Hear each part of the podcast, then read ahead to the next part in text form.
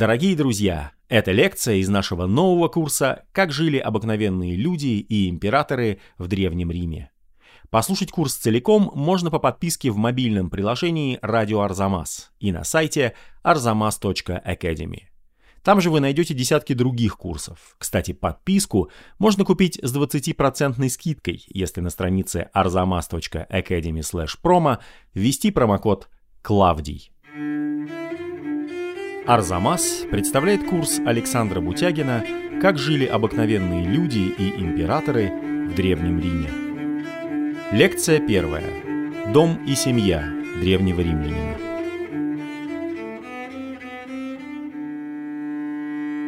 Начиная разговор о повседневной жизни Древнего Рима, мы должны учитывать несколько моментов, которые чрезвычайно отличают древнеримскую культуру от древнегреческой.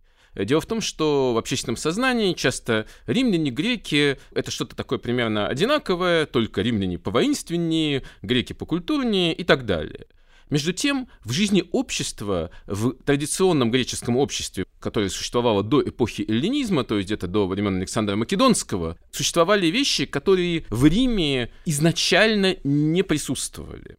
Ну, например, в Греции и в Афинах, и в других более мелких городах и государствах присутствовали богатые и бедные.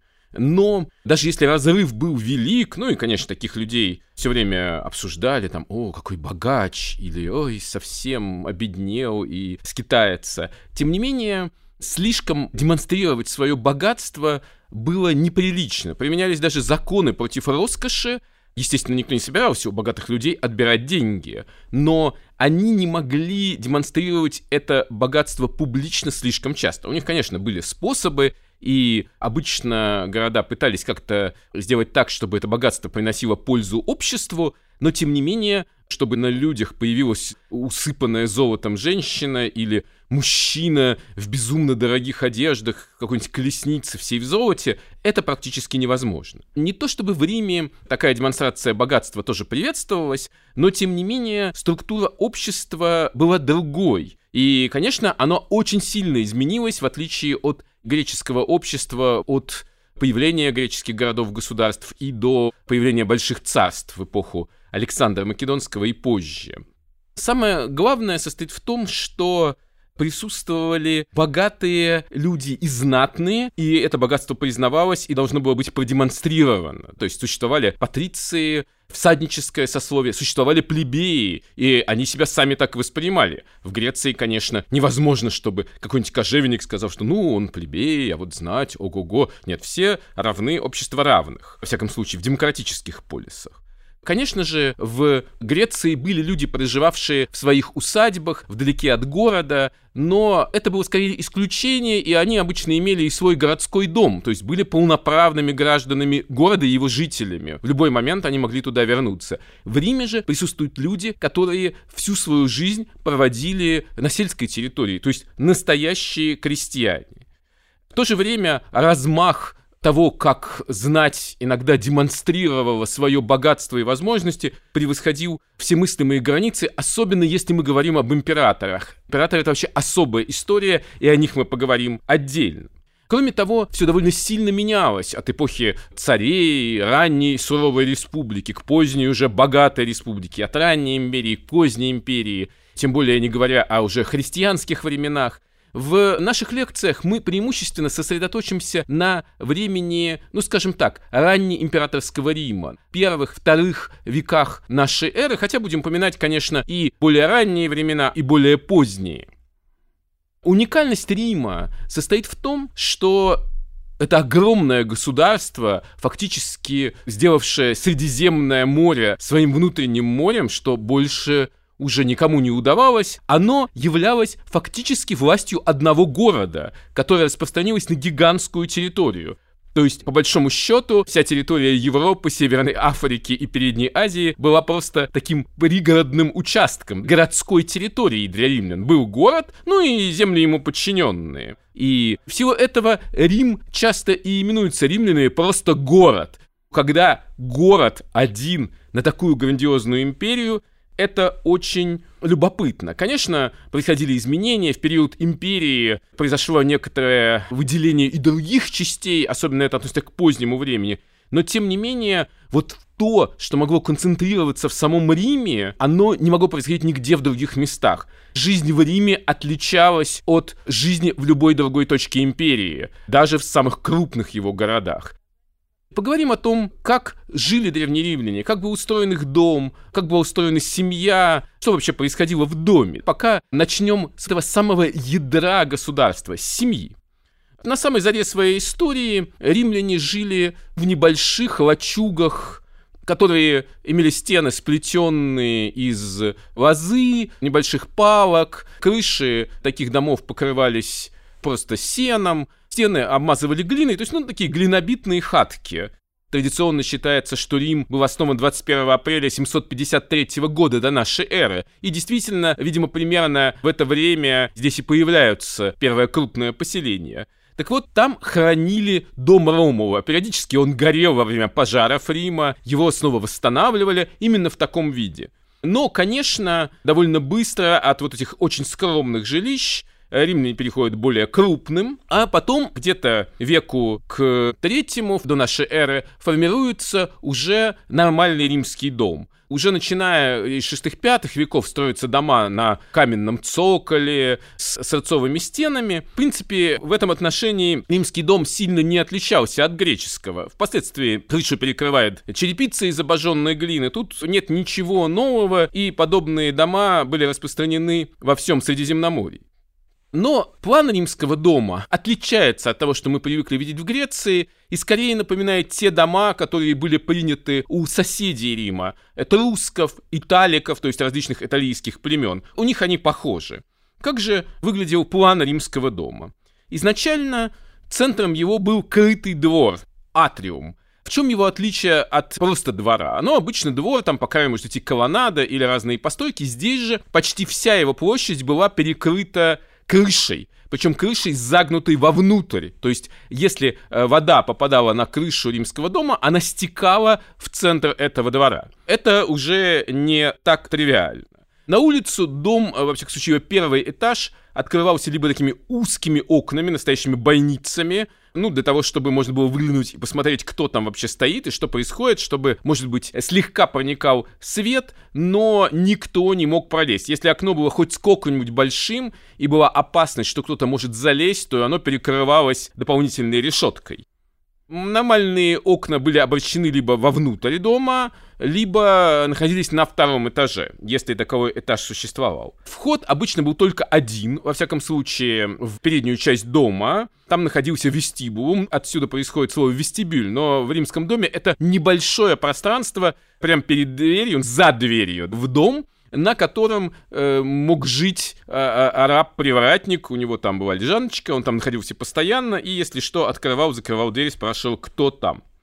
В этот крытый двор выходили разные помещения. Большая часть их это так называемые кубикулы. Кубикула это небольшая относительно комнатка, обычно с одним маленьким окошком, но не обязательно, с одной дверью. И вообще-то они преимущественно использовались для жизни как зимние спальни или вообще спальни. Летом семья в период республики могла спать на кровати прямо во дворе. Ну, жаркие ночи, зачем мучиться в небольшой комнате, а зимой иногда почти всю эту комнату занимала ложа. Ну, может, оставался небольшой участок для жаровни, чтобы было потеплее. Но вообще-то кубикулами является любая комната, мы можем не знать, что там было, мы говорили что-то хранить, но небольшая комната, выходящая в атриум. Традиционно у двух таких комнат в дальней части от входа слева и справа не делали дверей, то есть просто как бы у них не было стены, выходящей во двор, получались такие закутки.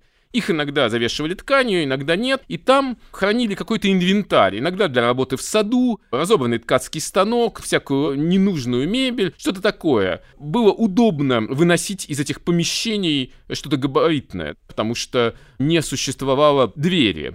Эти чуланчики назывались алы, крылья. Ну, действительно, получалось, что они как два крыла с двух сторон от входа.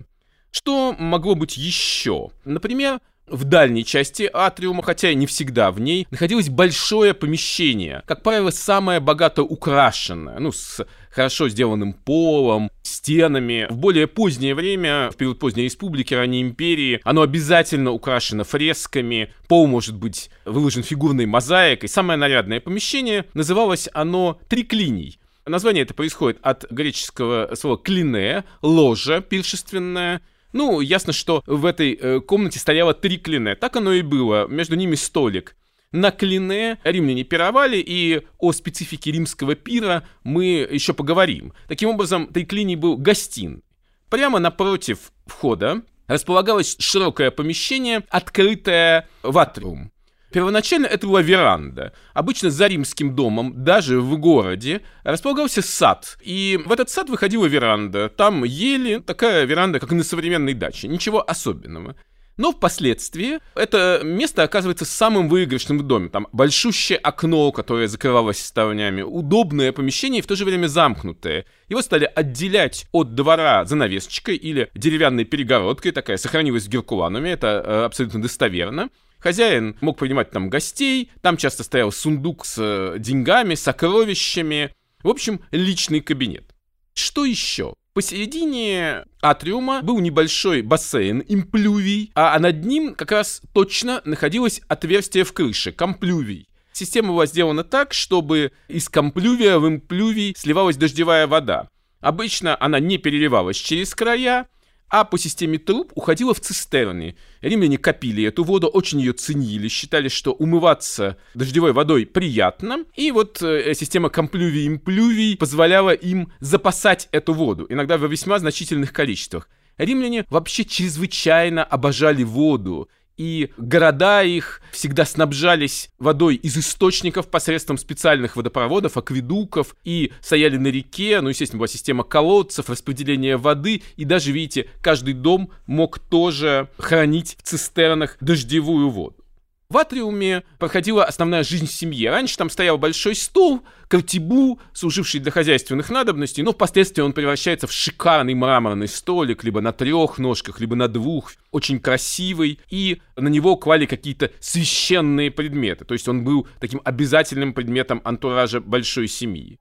В атриуме изначально хозяин встречался с друзьями по делам, к нему приходили люди его приветствовать. Здесь решались дела, если не требовался кабинет. Здесь же днем играли дети. Здесь сидела хозяйка, наблюдала за своими младшими родственницами и рабами, ну, рабынями в первую очередь, которые ткали или делали какие-то дела по дому. Она ими управляла. Римских хозяек назвали матроны, это почетное наименование. И вот Матрона смотрела с кресла, что происходит, и сама, конечно, не забывала прясть прясть или ткать. После знакомства с греческой архитектурой во время войн в Греции во втором веке до нашей эры в моду входит перестильный двор. То есть это греческое изобретение, большой двор с садом, окруженный колоннадой. Ну, действительно удобно, тенисто, сад широкий, а у Римлян уже есть сад, он находится обычно за таблином. Вот если оставалась земля на участке в городе, то там и был сад. Этот сад служил не только для того, чтобы выйти и посидеть в нем, там часто была вода, там мог быть какой-нибудь фонтанчик, но римский фонтанчик это редко фонтан в нашем понимании, когда вода бьет вверх. Обычно она стекает вниз или просто течет по какому-то ложу каменному или глиняному. Но также в э, римском саду выращивали и всякие травы, которые можно использовать в пищу. То есть его так иногда и называют сад-огород. И вот на месте этого сада возникает перестильный двор. То есть как бы сад опоясывается четырехугольником помещений, колоннадой, он сохраняется, только при этом обычно становится более шикарным, и теперь жизнь семьи перемещается туда. Раньше жизнь проходила в первую очередь на втором этаже, если он был над атриумом. Там была посвежее обстановка, там могли быть спальни, там могли жить женщины, а теперь все перемещается в перестиль.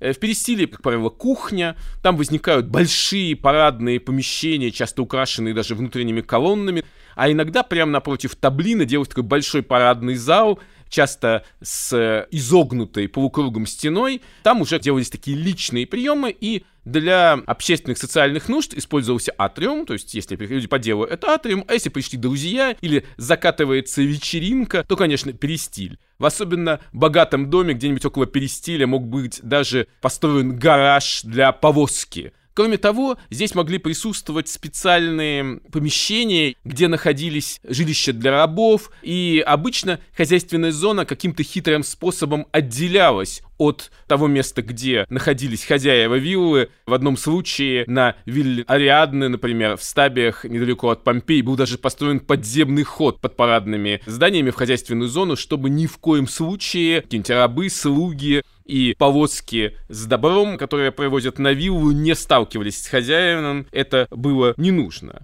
В городах, конечно, такой размах было невозможно достигнуть, ну, если ты не император или не сказочно богатый человек. Начиная где-то со времен Октавиана Августа, римские патриции начинают строить гигантские сады, Обычно их называли в честь хозяина. Сады мецената, например, сподвижника Августа, или сады Солюстия, сады Агриппы. И, конечно, сказочно богатые люди могли себе построить такую виллу прямо в городе тех в данном случае превзошли императоры, но об этом опять же позже. Те могли позволить себе делать с городом что хочешь. Но большинство жителей города, даже довольно состоятельных, не могли и мечтать даже о маленьком собственном садике. Самые богатые жили вот в таких вот домах-домусах, и если для эпохи республики это была норма, что гражданин живет в домусе, то для эпохи империи места уже не хватало. Рим имел огромные размеры, в нем жили сотни тысяч человек, некоторые считают, что даже миллион, только баснословный богач мог себе позволить усадьбу, и только очень богатый человек дом.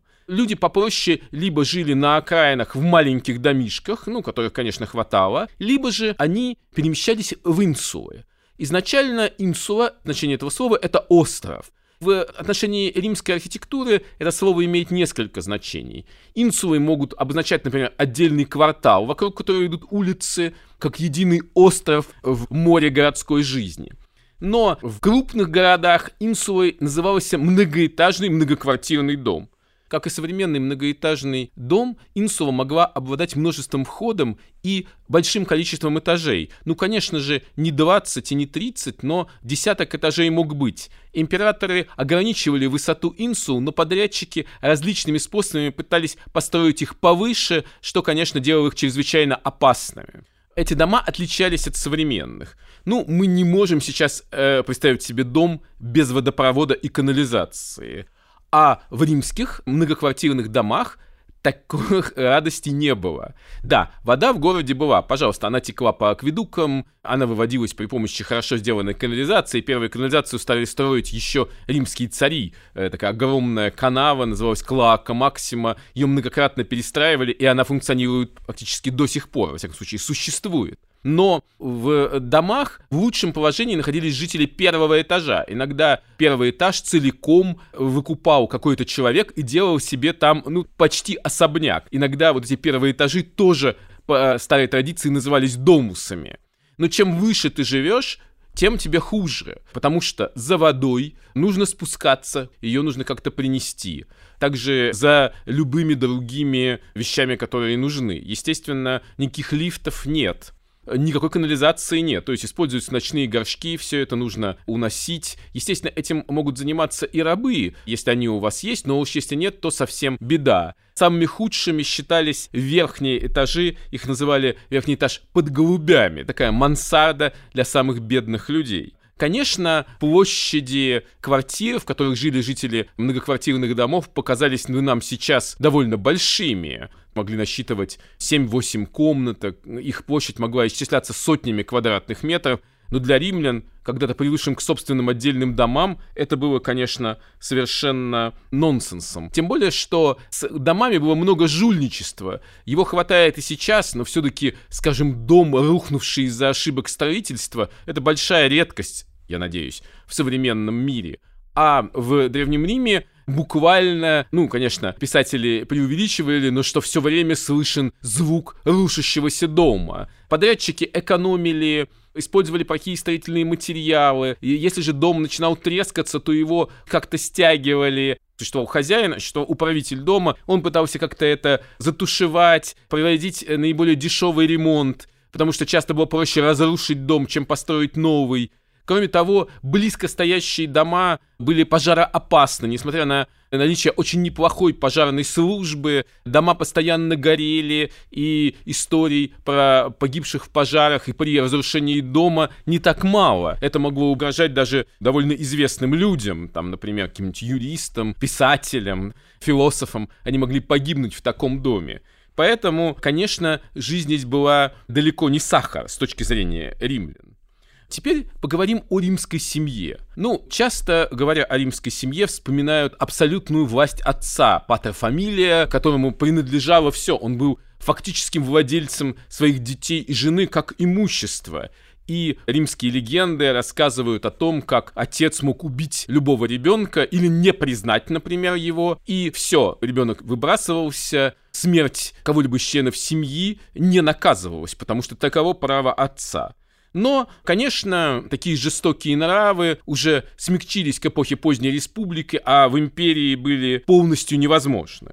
Обычно, если рождался ребенок, то через некоторое время его должен был признать отец, то есть взять его в руки. Если же отец его не признавал, то детей могли выкидывать, подкидывать, и история о подкидышах довольно многочисленная. Судьба их, конечно, была незавидна, вот этих подкинутых детей. Но, если все случилось нормально, ребенку давали имя. Имена у римлян были незамысловатые. Если греки давали сотни разных имен, то у римлян их количество очень сильно ограничено, из чего часто в разных надписях дается только первая буква имени, а многие имена вообще являются порядковыми номерами. Там прим, секунда, первый, второй и так далее. Вот только интересно, давали их подряд или девочкам и мальчикам разные. Но, судя по всему, всех просто именовали номерами. Ну, естественно, впоследствии уже могли кого-нибудь там назвать и Децем в честь знаменитого там деда или прадеда. Это не обозначало, что в семье 10 детей, и Децем это десятый. Но изначально это именно так. Удобно, правда? Все дети под номерами. В римской семье могло быть очень много детей. Судя по именам с порядковыми номерами, их число могло достигать, там, скажем, 20, что очень много. Выживала где-то примерно половина детей. Это даже и неплохо для древности. До 7 лет дети и мальчики и девочки воспитывались дома, и их воспитание ложилось на плечи женщин. Изначально считалось замечательным, когда мать сама кормит молоком собственного ребенка, но с течением времени уже в эпоху республики начинают нанимать кормилец или использовать для этого рабов, и часто кормилица сопровождала впоследствии всю жизнь и взрослого человека, и, конечно, отношения с такой служанкой или рабыней были чрезвычайно доверительными.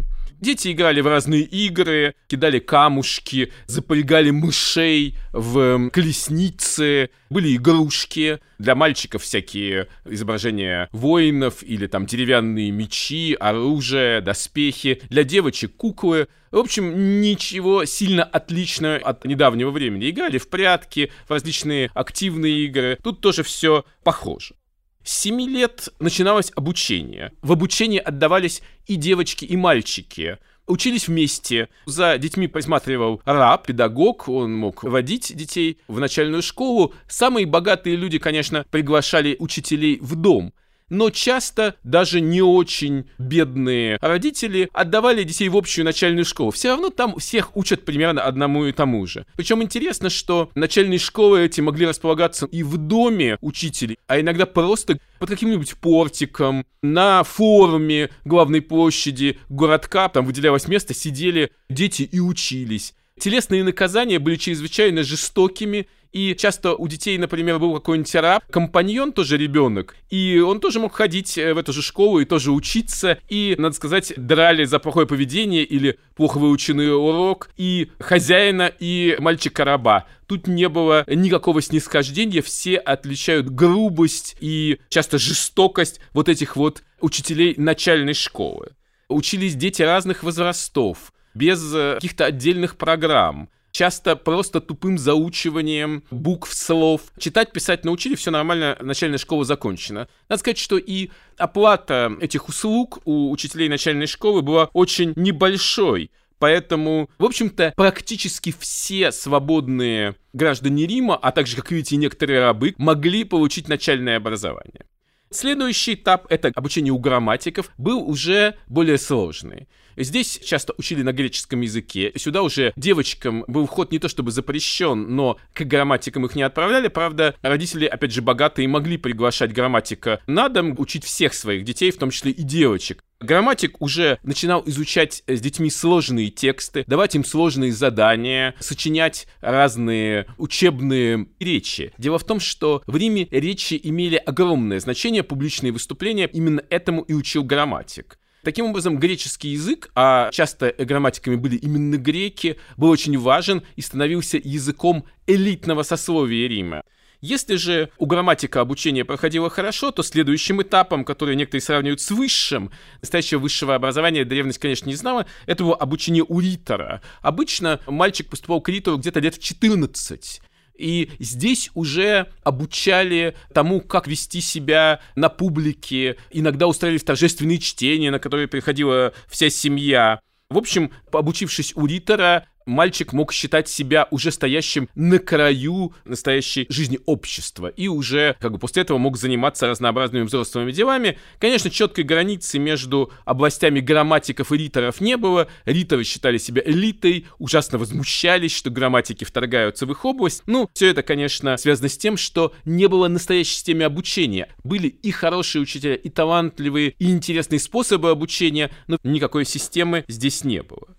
Для девушки единственный способ продвинуться, изменить свое положение был вступлением в брак. Собственно говоря, и для мужчины это было важное решение. Самый э, лучший, самый почетный был церковный, как сейчас сказали бы, брак со сложными обрядами. Часто все оформлялось намного проще, вплоть до того, что в конечном итоге популярным стал брак просто по факту сожительства в течение определенного времени, живут вместе полгода, этого вполне достаточно. Иногда брак оформлялся как покупка, ну, буквально у вас товар, у нас купец, только вполне официально, как будто муж покупает жену. В э, случае свадьбы перед ней невеста приносила в жертву свои игрушки, некоторые домашние вещи, и потом был пир, и она переходила в дом мужа. Как я говорил, в ранней республике власть мужа в семье была беспредельной, но к поздней республике, а особенно в империи, она все больше слабела. И если, например, все равно считалось, что женщина должна обязательно находиться под опекой мужчины, то эту опеку очень легко было сменить Женщина, родившая трех детей с определенного момента, вообще лишалась всякой опеки, как, впрочем, и вдова а также очень были упрощены процедуры разводов. И многие римские матроны сменяли раз за разом мужей, причем иногда впоследствии возвращаясь к предыдущему мужу. И процесс оформления развода был буквально уведомительный, очень простой это приводило всяким казусам. Например, когда Октавиан Август влюбился в Ливию, он немедленно развел ее с мужем, ну, и, понятно, муж не сопротивлялся Августу, и женился на ней даже беременной вторым ребенком. Его ничего не могло остановить. Никакие приличия, все это было быстро, легко и достаточно необременительно в законодательном смысле, хотя, конечно, устраивались грандиозные пиры и все такое. Социальная жизнь Рима отличалась еще одной интересной особенностью – это клиентелла. Люди влиятельные, богатые, они становились патронами. И неприлично было, чтобы вокруг них не начинали группироваться клиенты. Клиенты — это, соответственно, менее богатые и значимые люди. Патрон в определенном смысле отвечал за своих клиентов, он должен был их подкармливать, причем часто в прямом смысле, приглашая периодически на званые ужины и разрешая унести оттуда еду. Это считалось нормальным совершенно, уходить с едой со званого ужина, или даже раздавая там еду или какие-то богатства, помогая в определенных делах клиентам.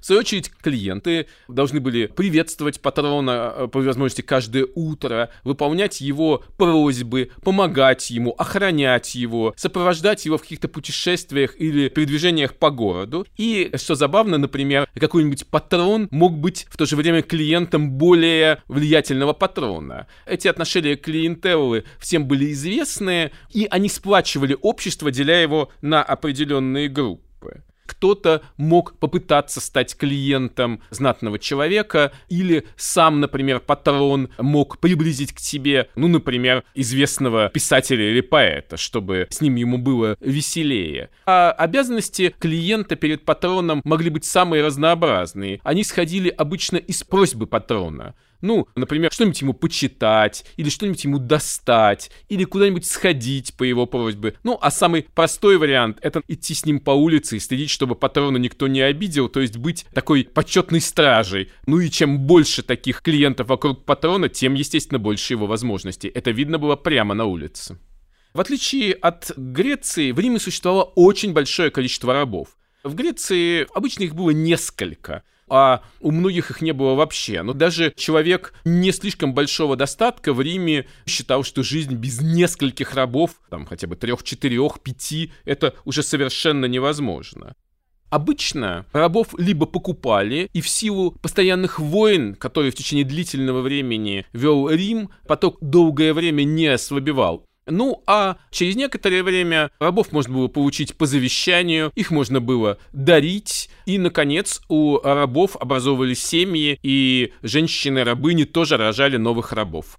Естественно, богатые люди могли обитать в доме, где было сотня и более рабов, и рабы делились на самые разные специальности. Один отвечал, не знаю, того, чтобы носить, скажем, детям коробочку с их перьями и чернилами. Другой отвечал за гардероб. Третий отвечал за причесывание только хозяйки. И так далее, и так далее. То есть дом богатого человека был набит рабами. Изначально положение рабов было самое незавидное, но разные э, события, в том числе и мощные восстания рабов, среди которых самым знаменитым является восстание Спартака, привели к тому, что постепенно римляне начинают заботиться о рабах. И это происходит не с появлением, скажем, и развитием христианства. Просто стало ясно, что нельзя оставлять рабов совершенно бесправными. Рабам постепенно в период империи позволяют жаловаться на своих хозяев. Иногда даже могли отнять у хозяина раба и отпустить его на волю в случае, если хозяин как-то плохо себя вел по отношению к рабу. То есть иногда жизнь раба у хорошего хозяина была, в общем-то, может быть, лучше жизни какого-нибудь бедного человека в провинции. Если раба отпускали на волю, это могло произойти разными способами, либо по воле хозяина, либо по завещанию. Причем иногда хозяин любил торжественно освободить на волю множество рабов, и им одевали тогда фригийские колпаки, такие вот э, колпаки с слегка загибающимся вперед верхом, и они на долгие века стали символом свободы. Вот мы можем их увидеть, например, во времена Великой Французской революции. Это символ свободного человека, и вот за какими-нибудь погребальными носилками шли во множестве свежеосвобожденные вольноотпущенники, но не надо думать, что они сразу становились свободными людьми. Они были понижены в правах, только следующее поколение могло считаться полностью свободным, и они переходили переходили уже в разряд клиентов того, кто их освободил. С одной стороны, они получали свободу, с другой стороны, конечно, не могли просто так уйти. Это требовало накопления каких-то средств, а раб, конечно, накопить средства мог далеко не всегда. После смерти римлянина проводились соответствующие обряды. Обычно, если человек был знатный, то его тело выставлялось для прощания, могли даже нанимать плакальщиков, все переживали, обращались в траурные одеяния, натирали всякими маслами, иногда даже бальзамировали тело. После прощания, в принципе, оно могло проходить несколько дней, а могло и быстрее. На повозке или специальных носилках тело уносили на место, где либо его хоронили, хоронили, либо сжигали. У римлян была и такая, и другая традиция. Римские писатели говорили, что в древности римляне именно хоронили в земле. Но просто так закапывать в землю было уже даже в период поздней республики не принято, строились специальные гробницы, и самым почетным и нормальным считалось сожжение. Делался погребальный костер, умершего сжигали, после чего, собственно, похороны заканчивались, все могли уходить, а родственники поливали э, сожженные кости молоком и медом, делая таким образом жертву, и после этого собирали прах умершего в какую-то урну и ее уже ставили либо в гробницу, либо в колумбарий. Конечно же, у знатных родов были огромные гробницы, где стояли саркофаги знатных людей, а также в специальных нишах или просто в свободных местах находились урны вольноотпущенников и даже рабов. И если, например, такие гробницы сохранились, мы узнаем массу важной информации. Сколько времени, кто был рабом, кто был отпущенником, когда умер, какую должность исполнял, там бывают сотни захоронений.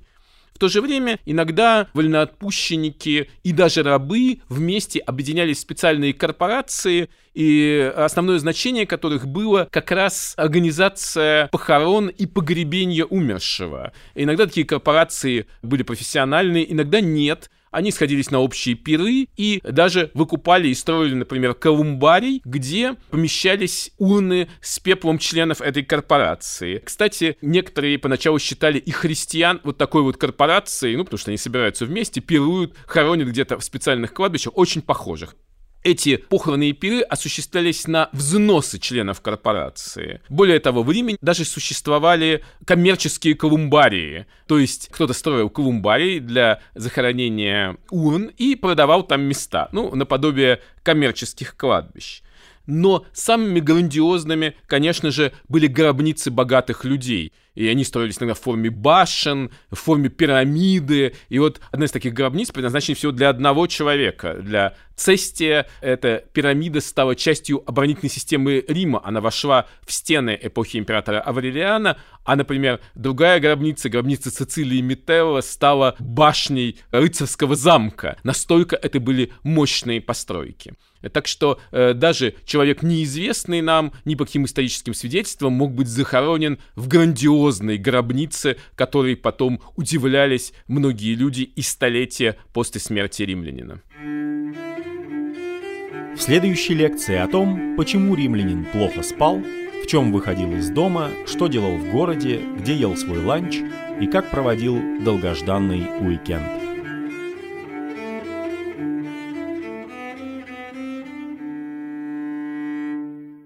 Напоминаем вам, что курс целиком можно послушать в приложении «Радио Арзамас» и на сайте arzamas.academy. И что если ввести промокод «Клавдий» на странице arzamas.academy/promo, вы сможете подписаться на него с 20% скидкой.